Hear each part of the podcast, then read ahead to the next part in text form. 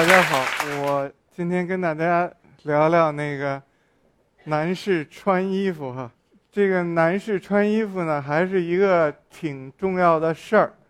有多重要呢？就是英国有一个作家，他的名字叫奥斯卡·王尔德，他呢就说过一句话，他说那个这个一个男士最重要的事儿，就是经常去找他的裁缝。那当然，现在问题就是他去找他的裁缝。每次是去做新衣服呢，还是他是把老的衣服修修改改？如果他真是修修改改呢，那是不是他希望穿的合适？说这个合适这个概念后面呢，就包含了，就是刚才主题里面提到那个西装。嗯，另外一个英国人哈，他是个美术史学家，他的名字呢叫约翰伯格，大家可能。都比较熟悉他的一本书哈，就是观察的方法，看的方法。他还写另外一本书哈，叫关于看。所以这这个人他倒是不三心二意哈，就是来回研究这个看。那他呢，就给西装呢给定过一次义。他说西装呢是给久坐的人群穿的衣服。那实际上当时大概一百年前的时候已经明确的呢。有这个不同的这个阶层，有一个阶层呢，呃，按照中国的话呢，就说是劳动人民，呃，是做体力劳动的；还有一个阶层呢，就所谓这个久坐的阶层呢，实际上是咱们今天就说可能是呃白领，呃，这个阶层呢，因为他不用从事体力劳动，是坐在办公室里办公或者开会等等呢。那个衣服就可以穿的特别的合适，呃，所以呢也不太方便动，所以等于这个合适呢，就是跟久坐呢是联系在一起的。当然，伯格的兴趣呢，因为他是一个马克思主义者，他其实是看如果这个等于蓝领阶级、劳动人民、农民工人穿了西装会是什么样子。我的兴趣呢跟他不太一样，我给先大家看一张图啊。这张照相啊，实际上就是伯格研究的一个摄影师照的。这个人呢是个德国人，叫叫奥 August Sander。这 Sander 这个人最最活跃的时期，作为一个摄影师呢，是在两次世界大战之间，所以正好到现在一百年左右的样子。呃，他呢实际上就是需要给那个当时的德国政府呢，因为一次世界大战。死了非常多的人嘛，再重新记录城市里的人口，所以这个这个 Sander 呢，他实际上是拍新的证件照，那同时他就发现呢，也是这个这个不同阶层的德国人呢，看上去不一样，所以这个具体这个人是干什么的，咱们也无从知道，反正看他的样子，可可能不是那个情况特别。呃，优越的这么这么一一个人士，可是他穿的衣服算不算西装呢？这个问题呢，呃，咱们可以这么来看。如果你看这张哈，就是这些人呢，尽管咱们呢不是很清楚他们到底从事某种职业，可是从他们的衣服来看呢，那恐怕他们最可能是这个久坐的人群，因为他们穿的衣服，胖点儿的、瘦点儿的，都穿的特别合适。那当然，合适衣服后面包含了一个概念，其实都是量身定做的才合适嘛。那这两种衣服里面呢，真正体现了所谓西装的意义，就是一个静态的衣服。既然是咱们说的是一个久坐的人的衣服，咱们看这衣服跟坐有一个什么关系？大家这个大家这位都认识哈，这个是对对是西岛。这儿呢，大家看啊，西岛站着的时候。这个袖子大概正好到他手腕这儿。其实这个衣服呢，就是量身定做西装的就没问题，而且说明西装呢，刚才讲到，胖啊、瘦啊、高啊、矮啊，你看他穿的合适的时候呢，就是他穿的最舒服的时候。那他坐下来的时候，其实是有点问题的，不知道他坐下来的时候是不是需要把扣子解开。呃，如果他要解开呢，一点也不意外。其实很多人都是这样。所以，如果你下次看电视新闻，呃，那种西方国家首脑开会上台之前，第一个动作系扣子，然后坐下来，当然第一个动作是解扣子，所以那其实就出现了一个矛盾了，坐的衣服坐下来呢是有点问题，那实际上再反过来看，到底这个合适这事儿哈是怎么定义的？呃，这个人大家不太会认识，这是等于现在美国最火爆的一个。他是一个就是专门设计男装，也开始做一点女装设计师。他的名字呢叫 Tom Brown。先跟大家说他衣服哈，就他这衣服呢，大家看他站着，当然是解着扣子的。反正我估计呢是能扣上的。可是他为什么站着解着呢？解扣子呢？那实际上是一个不是他开始的，是大家的一个习惯，因为人不会老坐着。坐下去解开站起来，这个系上，其实很多人的习惯呢，就索性就不扣了，啊，而且觉得有另外一另外一种这个风采。那这个不是他的发明，那他的设计在哪儿？大家看啊，他这衣服比一般衣服要短不少。他的手到这儿，就是西装的下摆短于袖子的时候是很少的，一般正常的西装下摆大概到这儿，得得差个十几公分。这个裤子呢也也短一些，当然他没穿袜子哈，这另外一回事儿。他是个东岸的美国东岸的人，他到好莱坞呢就去想想演电影儿，多少年在好莱好好莱坞苦苦的奋斗，大概四十出头的时候呢还没有机会演电影，呃，然后他呢就回到了东岸，因为这个我是真的带着非常尊重的这个来说呢，他他是。一个那个同性恋者呢，他生活方式也不太一样，就是，呃，参加好多那个社交活动啊，等等等等。那他呢也本人喜欢穿衣服，他买了五套旧西装，然后把这套这五套旧西装呢就改成了，呃，他觉得西装该有的样子。那其实基本上就大家看着，就就都比较短一点可是呢，就是显然这个。短也是合适的范围之内吧，可是跟咱们的习俗并不太一样哈。这是他设计的衣服哈，裤子比他自己穿的还短啊，当然穿了穿了袜子。你要看看这个小伙子的袖子比他自己穿的还短，就完全就是要上去这个这个手腕一大块衣服跟这个袖子长度是一样的呢，当然构成另外一种短。但这个这个年轻人。反正就是，其实年轻人穿什么衣服也都好，就是呃，看上去的确可能格外的还精神点儿哈，呃，就因为这短劲儿，所以呢，就是说，如果大家呢，就现在发现呢，合适呢是是一个问题，是不确定的，到底它怎么定义呢？咱们可以往下看哈，哎，这个大家可能人也认识啊，衣服看着也比较舒服，袖子的长短、裤子长短的都比较。比较合适，那这个状态呢，咱们就说是个经典状态。那有意思的是，大家都知道他是干什么的。假如你不知道呢，呃，那你反正你就可以乱猜了。他是不是个律师啊？是不是个商人啊？是不是个裁缝？那当然，咱们都知道他他他都不是了哈。他是他是杀手，是干这个的。这里面呢，就有一个有意思的事情啊，咱们接着一看。哎，这位大家也都认识哈。刚才那位叫 Colin Firth，这位叫 Daniel Craig，这不是最新的那部电影，这个这个是《皇家赌场》。那他穿的衣衣服呢，也是特别的合适。这里有一个小细节啊，因为跟占座有关系呢，给大家指出来一下。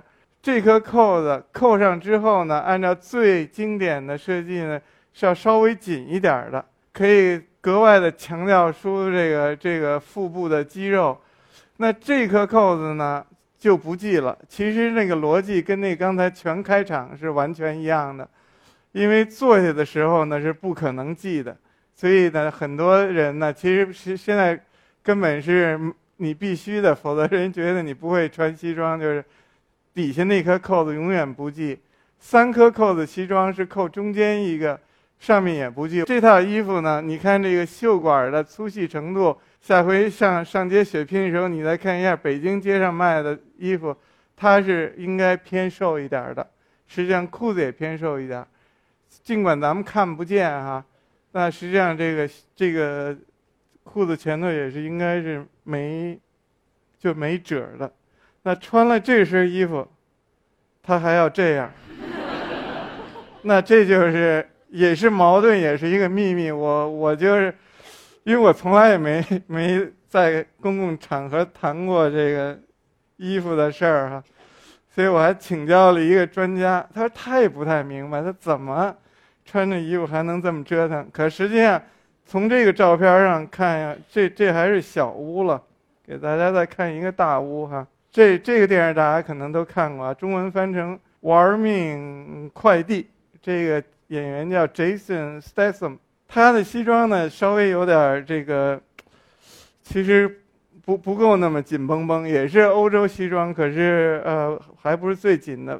不过呢，他那个活折腾的能力是有过之无不及。这点当然就是把。西装上上装给脱了，然后姿态非常的优美哈，好像是舞蹈。那当然，大家已经先稍微总结一下，已经发现这西装跟久坐的人群完全没关系了，是强调他的这个动感了。那这这位呢，这是个美国佬，他实际上是又能跳又能唱，可能到目前为止还是被大家。认为是美国等于历史上最棒的这个一个一个男的舞者，他叫 Fred Astaire，就是当然当然就是他显然也穿着一套衣服呢，能够做这些比较大的动作。这套衣服当然跟前头看的衣服呢，嗯，不太一样，大家可能也看出来一点。这套衣服呢，实际上是叫正装，就是有时候也叫礼服哈。具体的呢，他穿的是叫叫燕尾服。这套衣服也可以说是没有设计的，是因为每一个人穿这个衣服的时候必须是这么配的，穿的一样，有很多细节，裤子上有一个条，一个小的亮条等等等等，所以实际上是一种是一种制服了。那这种制服呢，颜色呢也是完全一定的，所以在英文里头呢就是。管这种衣服有时候就叫白领带，因为它的领结必须是白的，当然背心也必须是白的。那衣服呢，啊，一定一定是黑的，然后还得那个礼帽的式样哈。这个我那个中文名字不会说，英文就叫 top hat。那这个人呢，穿的这身衣服，并不是专门为了跳舞的，其实最主要一个功能是出席一些。所谓那个正式场合，比方说家里有人结婚啊，是孩子或者自己，呃，比方说念完一个学位毕业，就这种典礼上呢，就穿了这么一套正装，啊，今天当然就很少看到了，可能唯一的一个场合能看到呢，下次如果有一个欧洲的交响乐团来演出，会是这个打扮。它呢叫礼服呢，是是完全对的，它就是。讲一个礼，它是一个礼仪嘛，所以实际上这里面尽管他在蹦蹦跳跳的，其实背后是强调的一个比较庄重严肃的一个打扮哈。所以这这个这个礼字儿挺重要。然后这些人呢是是洋和尚，那他们呢穿的黑衣服呢代表的是另外一个概念，就是律，等于。穿上这身衣服，就是想的事儿就不多哈，清心寡欲，就是去他去他去专注他的宗教了。然后到了这个这个犹太民族呢，他们这个打扮呢，就是既有礼又有律，所以大家看这个衣服当然是长的哈，这是比较典型的装束，实际上是一个西装的一种一种变化。然后，当然他们戴着帽子，连发型都是一样的，白白衬衫就是，都是特定的。这个场面很可能是星期天，这个就是他们去那个礼拜堂做做礼拜。呃，犹太民族是比较早的那个成为那个都市人的，是因为他们那个不可能拥有土地，他们必须有有职业，从帮人写信啊。啊，到律师啊，最终有的也当了建筑师啊，等等等等的，呃，就造成他们呢对城市里的生活呢，呃，就是今天的城市生活呢有很大的影响，其实包括这个装束。那这个黑色呢，其实咱们已经看到了几个了，一个就正装黑，一个呢咱们看到了这个这个宗教灰哈，教士黑，然后咱们又看到了一个犹太黑。那这儿呢就看到一个呢，实际上是跟时尚哈，就跟服装设计有关系。刚才看的等于都是没有人设计的，就是哥特哥特黑，哥特这个是大家肯定也都知道哈，是都是是真的是跟黑暗有关系，跟那个吸血鬼什么的，呃有关系啊。玛玛丽雪雪莱的小说啊等等等等。哥特式的衣服呢，这俩可能不典型，可是。都是黑乎乎的。那这个设计师呢，自己长这样，啊，他他叫 Gareth Pugh，这挺奇怪的一名字。那这个人呢，他自己的打扮呢，其实跟他的设计还是挺一致的，所以跟那 Tom Brown 有一拼。那他穿的衣服呢，也可以称作是西装。一看呢，也是件白衬衣呢，带个领带，外边有一个一个这个外套。可是仔细再看，哪儿都不太对。当然，这个领带特别细长啊。这人身高我不知道是一个什么情况。然后然后呢，没有翻领，说起来挺合理的。本来翻领也没用哈，翻领要不要这问题不是他第一个提出来的。在在那个欧洲传统，就清教徒有有有一支从德国到美国去，他们叫 Amish，他们老早就觉得这这没用。我估计他们是为了省，就把这个。这翻领就给干掉了，那当然他也把翻领干干掉，然后有两个皮袖子，当然还有一些细布啊，大家看肩膀什么的都比较不一样。所以这个他这个哥特黑呢，呃，实际上也代表了这么一个一种生活方式。呃，这儿呢还是黑乎乎哈，可是呢又有点不一样了。大家看他这件是也是皮的衣服，然后呢鞋子呢特别笨重。因为这个黑呢，实际上是跟开摩托车有关系的，所以这个应该是叫机车黑。机车黑早期的代表人物呢，是一个电影明星，叫叫马龙白兰度，他戴了一个皮帽子，穿了皮夹克，有那么一个特标准的照相，我没放。那这个设计师呢，他怎么会设计这种衣服呢？我给大家看，啊，先看哈，这是。设计师夫妇，他是服装设计师，他是美美国人，他叫 Rick Owens，他是干什么？我我给忘了，我记得他是开餐馆的，大家可以感兴趣可以上网看看看哈。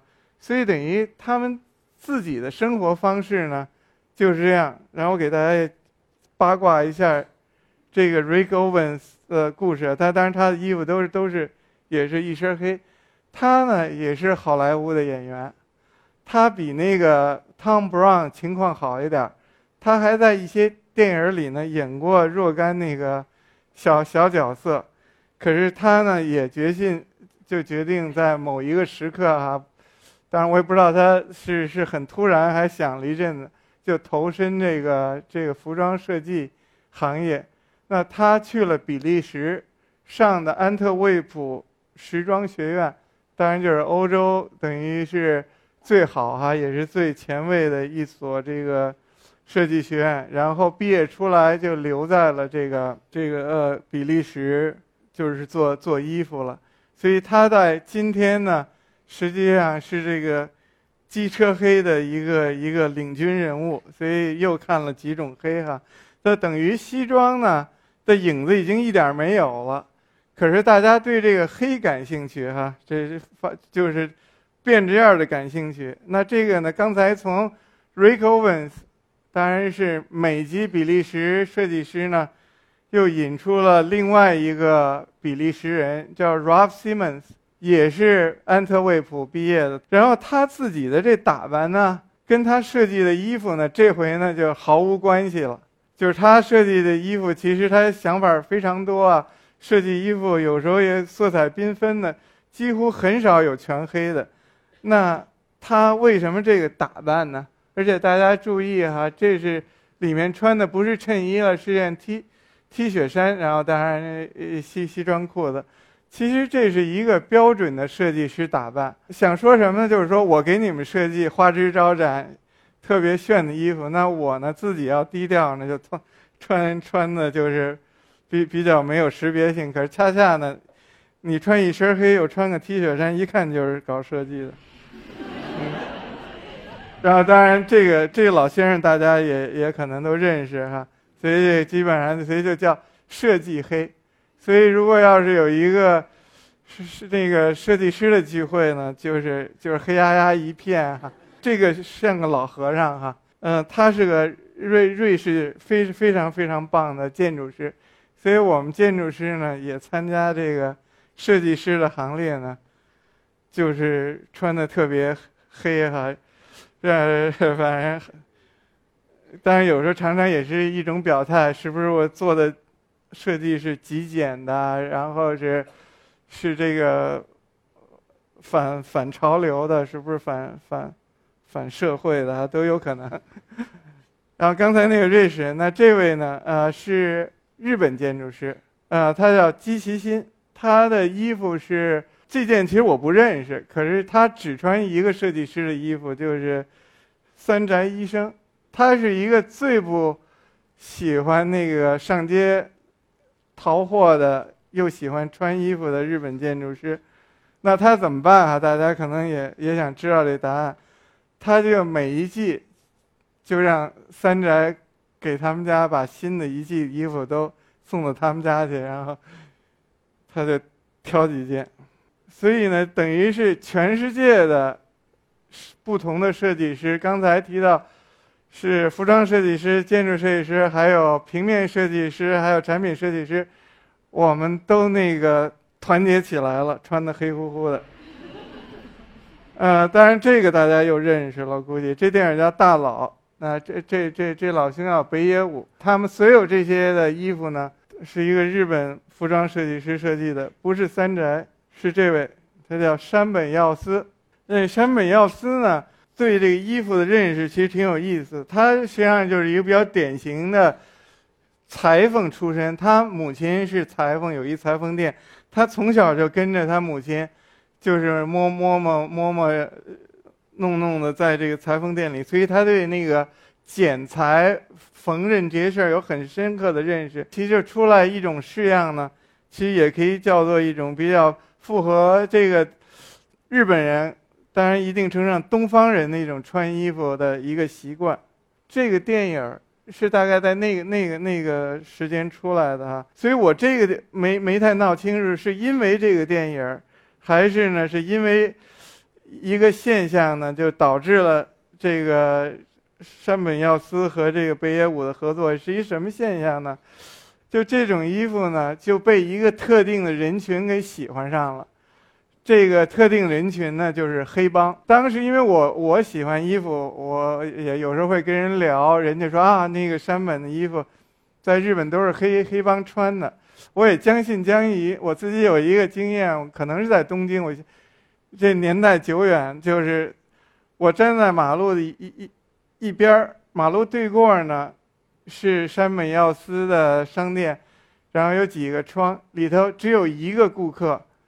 这个顾客呢，穿了一身山本耀司的这种挺长的西装哈，然后脖子上戴着这么粗的金链条，然后头发 是大背头油光光的，然后来回在那挑衣服，嗯，只要那个拍成一个电影比大佬还大佬，所以，然后所以山本呢也对这个事儿呢就是做出。一个反应，他说他并不是要为专门为黑帮设计衣服，可是黑帮穿了他的衣服有个性，他觉得比那种主流穿衣服还好点儿，呃，大概这意思哈。那这当然是还是北野武，北野武这套西装呢有传统的痕迹，呃，包括那个高裤腰什么的。当然，就北野武也特别把他这个衣服是穿出那意思来的，所以不是紧。恰恰是有点垮，包括那个肩膀上，大家看那个都是有点垮，所以其实你说是不是东方西方最后可能也没什么意义啊，而实际上它变成了，呃，就是一种穿西装的这个方式，当然跟跟这北北野武要演的角色也特别一致，北野武的若干个电影都是山本做的服装设计啊，大家可以感兴趣，还可以找可以找来看。哎，这个又回到西方了。这个是是水库狗，大家反正嗯，我估计比比较比较熟悉。当然，这里面这个窄领带，这窄领带当然不是谁发明的。六十年代的时候呢，领带到了最窄，像肯尼迪，这个总统肯尼迪穿的穿的西装都是这种这种窄领带。但是呢，领子是大的，这种不般配呢，在很多的这个。今天的这个着装的时候能看到，可是那会儿是真正的六十年代是不会的，一定是小领子，配这个呃窄窄领带等等。当然这个就就是黑西装，所以黑西装一方面好像是要要当正装嘛，要有这个呃一定的这个这个正气甚至尊严，可实际上呢又跟罪恶呢紧密的联系在一起，所以就看到这个坏人呢就穿这个。黑西装，当然呢，警匪一家了，对吧？所以，好人呢，也是这样。所以这个《无间道》，不知道除了挽救了香港的电影业之外，是不是也挽救了这香港的西装业？哈，呃，我希望是香港那个西西装定制还是挺发达的。所以每一个人，当然这咱只能看到两个人哈，没有看到梁朝伟啊，等等等等。那都都是都是西装，这这张照相实在不是最满意。其实等于你你发现，穿西装这事儿呢，它不仅仅是个职业装了，就是可以穿的，就是很性感。所以等于是，呃，打斗也是一种可以反过来看，也是一种性感。然后当然罪恶，这这个。这这这比较坏，也当然也是一种性感。然后，当然包括哥特黑啊，包包括这机车黑啊，可能都跟这个所谓男性的性感多少有点关系吧。哎，当然这不是太性感哈。这《丁丁历险记》大家可能也比较熟悉。当然这这个是两兄弟哈，叫杜邦兄弟，他们穿的这个呃西装呢，当然不是不是能看得出太多的特点，但是有几点是肯定的。第一点呢，这个瘦裤腿儿，这是欧洲西装，咱们都知道它是比利时人画的嘛，它不会是美国的。然后这细领带呢，就暴露出来了，是六十年代的。可是衬衣的领子得回去个再回去至少二十年，在四十年代才有这种领子。那可能呢，就是这个画家哈，这个 X a 这个，他可能对这些东西都感兴趣。那还有一个呢？就是这种特定的礼帽，这种礼叫它礼帽是咱们中国人叫它礼帽，可是实际上，如果大家记得刚才那高的那个那个顶帽啊，top hat，那个是正装的礼帽，这是每天戴的便帽，可是它是硬的，后来人家不喜欢了，所以二次世界以后，大家都是跟着美国人戴软帽了，可是这个这个这个《丁丁历险记》的画家呢，就给配了这么。一身衣服呢，就给这俩傻警呃傻傻侦探穿哈，我想他肯定是挺喜欢这顶帽子。然后这张照片呢，是一九五零年在英国裁缝一条街哈，叫 Savile Row 这条街拍的，是要复兴穿正装的习惯啊，也是戴这顶礼帽。这顶礼帽的英文名字叫 Bowler，Bowler 是发明这这顶礼帽的人的那个名字。所以现在好像翻译是什么圆圆顶硬礼帽哈，特别啰里吧嗦的。然后有一个人呢，坚持到最后，就是这个画家，他的名字叫雷奈玛格里特。这张照相呢是是一九五六年照的，拍这个照相不久之后呢就过世了。当然，就是玛格里特，大家都知道，不仅仅他自己爱戴这帽子，他也爱画这顶帽子，戴这种帽子的人。嗯，讲了这些呢，实际上是开始给大家讲点这个西装的配件儿哈。那其实也我自己就喜欢这个，这个礼帽。所以当时一三年开始开始画那个小侦探的时候呢，我就先第一个就想到这礼帽，就画了礼帽。然后呢，当然呢，就是看那个美国的，就是硬汉型的小说和那个电影呢。那就是觉得一定侦探得穿风衣，就又画了风衣，然后当然又给他穿双鞋。然后呢，因为我那小侦探呢，大概十岁上下吧，最后没确定到底他多大岁数，觉得他不适合手里拿拿着武器，所以他就拿一个烟斗盒呢，就是假装是是手枪，然后把它装备起来呢，就这样子。因为他这衣服比较大，给他穿了袜子，所以当时也没想好他是不是里面需要穿裤子。他也是一个特别傻的。傻侦探哈，这个以后有机会再说。刚才呢一直在讲西装，西装实际上西装早就是冬装了，就是咱们中国人啊，亚洲人呢穿西装也很有历史了。这个据说是都是读书人，看那个场景呢，好像是在一个大学的校园上，有个钟塔什么的。那所有的男士呢，就全都穿这个呃西装。那女士呢，当然是大家看是穿旗旗袍。也许有一定的改良。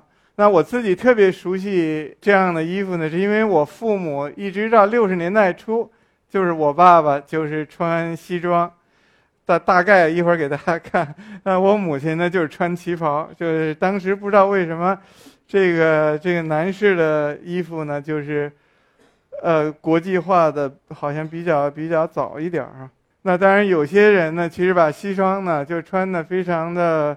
有滋有味儿哈，像胡适先生。那胡适先生呢？这张照相呢是反映了当时出现的中西合璧的男士着装。胡适上身呢，当然穿的就是咱们的长袍。呃，因为有一次我碰到一个人给我讲这个搭配的一些讲究。那他这个长袍呢，跟那个真正咱们传统的穿长袍呢的长度是不一样的，是短一点儿的。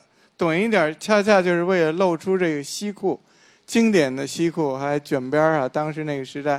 然后当然底下是皮鞋，所以这个呢，实际上是一个一个发明了哈。这个是以以这个什么国学为本，这个这个这个西学为辅的这个意思就全都出来了。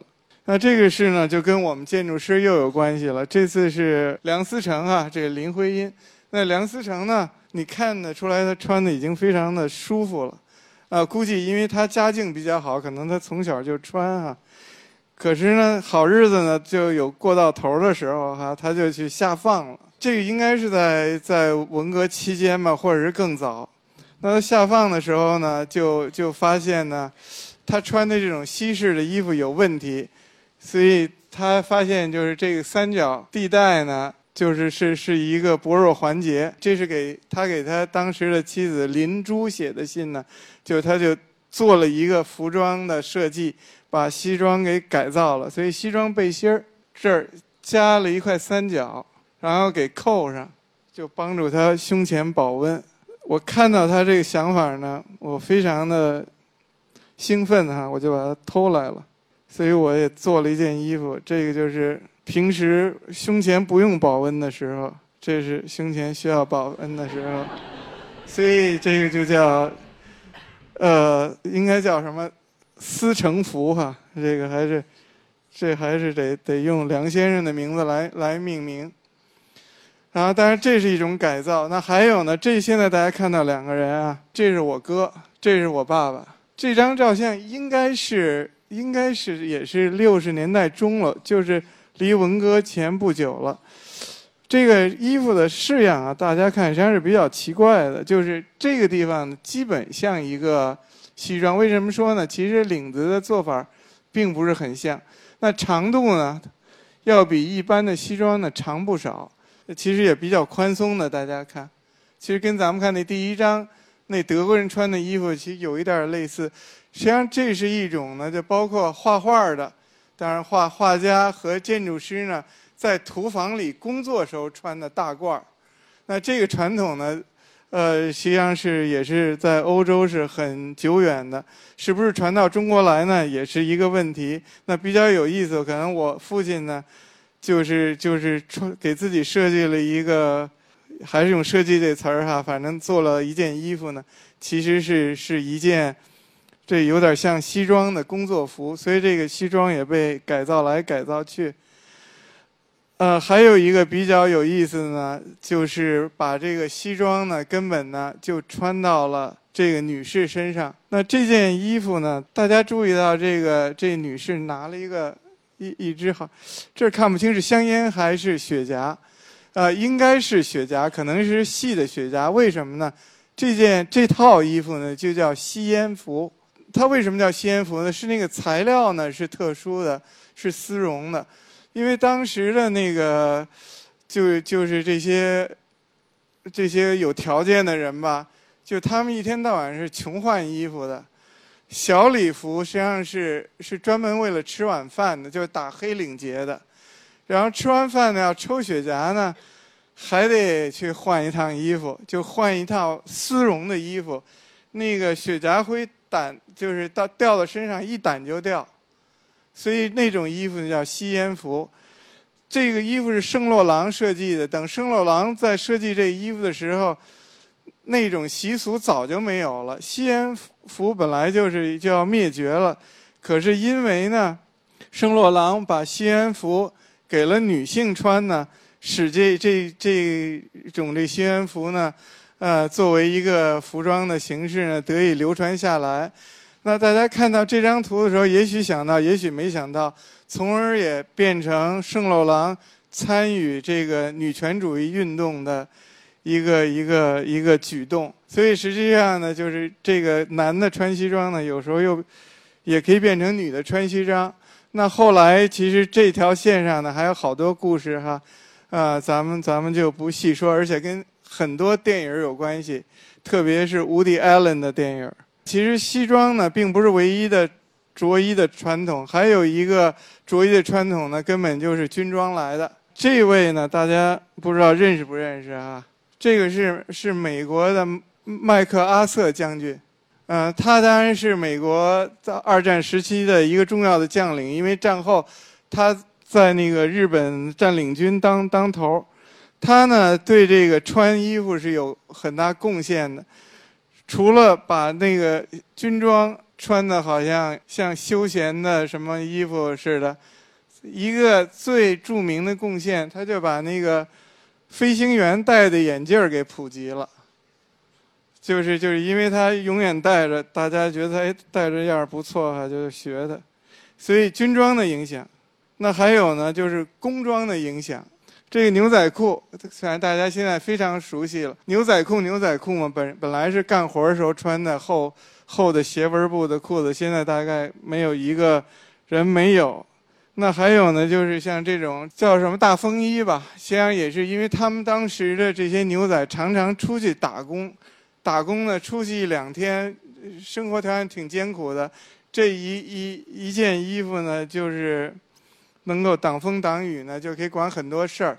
尽管呢，这件衣服不是从他们那儿开始的，而是从一次大战的战壕里开始的。一一一次大战僵持战嘛，就就就大家那个。军人像英国的军人呢，就穿上了这么一件风雨衣，所以实际上这个衣服的别名呢就叫战壕衣 （trench coat），这个就是就是这么来的。所以这件很实用的，等于跟工作甚至跟打仗有关系的衣服，后来呢就就被穿成这样了哈。实际上我我我我是建筑师哈，就是。有一次跟一个业主就说起来，他呢就是加州呃长大的，呃美国加州长大的，他就自曝了一个隐私，就是因为太喜欢吴宇森的电影，所以他在加州根本不需要这个风衣，因为挺挺暖和的，他也弄了件风衣穿着，然后他讲他也是在相当长的时间里嘴里叼了根牙签儿，呃。总之呢，就是实际上就是这种工作的衣服呢，也进进入了这个日常的穿着。那还有呢，当然就是运动的衣服。这这张照相呢，也不是最好的，可以大家看到几种。这个实际上叫运动上衣，大家一看这是哪个大学的，是哪个球队的，所以它比较颜色也比较鲜艳啊，还有这种这种图案也比较比较大，典型的这个英美的。运动的毛衣、棒球帽啊，等等等等啊，包包括这些裤子，其实最终像大家最熟悉的，像什么马球衫啊，等等等等，到今天呢，也是变得非常普及的衣服。可是当年呢，啊，都是为了运动。大家可能知道那男士衬衫，领领子会会系上，那都是都是因为体育，那也跟马球有关系。打球的时候，那影领子会会忽闪忽闪的碍事儿，所以就就用扣子给它扣上。像那个什么牛津布什么的，都是体育的，因为它是牛津布，是因为比较透气儿哈。那当然呢，最终连内衣也就变成了外穿了，所以 T 恤衫大家更是非常熟悉。尽管不是每个人能穿得像这这这位一样啊，这位就是年轻时代的马龙白兰度。呃，演的那个电影呢，实际上是一出百老汇的戏，叫《欲望街车》。这出戏演完了呢，这个内衣呢就登了大雅之堂了。然后实际上穿内衣呢，更是使得这马兰、马龙白兰度的这个这个性感哈光光芒四射。不过当然，这这个因为是靠脱、靠暴露啊。但是性感呢，它它它还是有有它一定的局限性，所以老年的白兰度呢，风度还是可以哈，就是可可是也不太可能适合像以前那样穿衣。这部电影呢，大家可能就更熟悉了，这就是《教父》。所以说到这儿呢，就开始把刚才的书里的东西呢再总结一下。这无非呢，我我想说的呢，就是第一点，其实是那个咱们北京的。作家他叫阿成，爱爱说的一句话就是说，大家需要想想为什么叫文化不叫武化？哎，所以说这个文化这文字儿很很重要的。为什么是文明的，不是武明？那实际上，刚才我讲的这个，如果把它看作一个就是这个男装发展史的话，基本是一个武化的历史，越穿越武。嗯，当然就是我我个人的立场呢，我我还是要文化不要武化哈。那为什么呢？其实呢，就是这个人呢，要是文化可能对我来说就要容容易一些，要武化呢，需要有先天条件。所以我并不是完全反对武化。北京大学呢有一个教美术的老师叫朱清生，朱清生教授呢就是。到了夏天哈，他骑个自行车，但是穿条穿条长裤，呃，衬衣可能不会扣多于两颗扣子，那就是就是那个架子特特别棒哈。所以所以如果你是你是朱教授，其实你你还这么穿，而且他当然他也可以说文武双全啊。呃，所以这倒不是说一定一定要文化，我还是谈的比较。一个个人的事情，那如果是这么谈呢？那其实就是说，怎么这个体现这个文化呢？那我想，第一可能得穿的多点，露露的少点。那第二呢，就是有一句话，我觉得说的特别有意思，可惜我把这个这个人的名儿给忘了。他呢，就一次采访里头，就问他，就是说那个女性应该。怎么穿的好看？那他的回答就是说：“哦，穿的好看，那你多读几本书就行了。”那实际上他还是在强调一种这个内在美哈。实际上，呃，我也是很认同的。我觉得真的这个穿穿衣服的事儿不是一个技术性的问题，而是是理解自己、了解自己，然后能够把自己的一个一个一个呃。状态吧，反映在这个穿的衣服里面。呃，现在就是大结局了哈。大结局实际上就是，并不是说你非得穿西装了。我其实觉得，还是根据你自己的情况呢，对自己多了解呢，你可以穿出可能你自己的一个一个意思。所以给大家呢，最终呢是看一个变装这个这个大胜利的这么一个一个场景，就是。这个电影呢，当然也非非常好看，跟大家推荐这个《西城故事》。所以纽约的这个《西城故事》呢，在大家去看那电影会发现是非常精彩哈。这都是都是变装，这这个今天没机会讲了。再给大家看一个北京的东城故事。嗯，受了一点北野武的坏影响，等等等等。不过可能也也也也也有点有点有点意思。呃，总之实际上就是希望大家，呃享受穿衣服。好谢谢。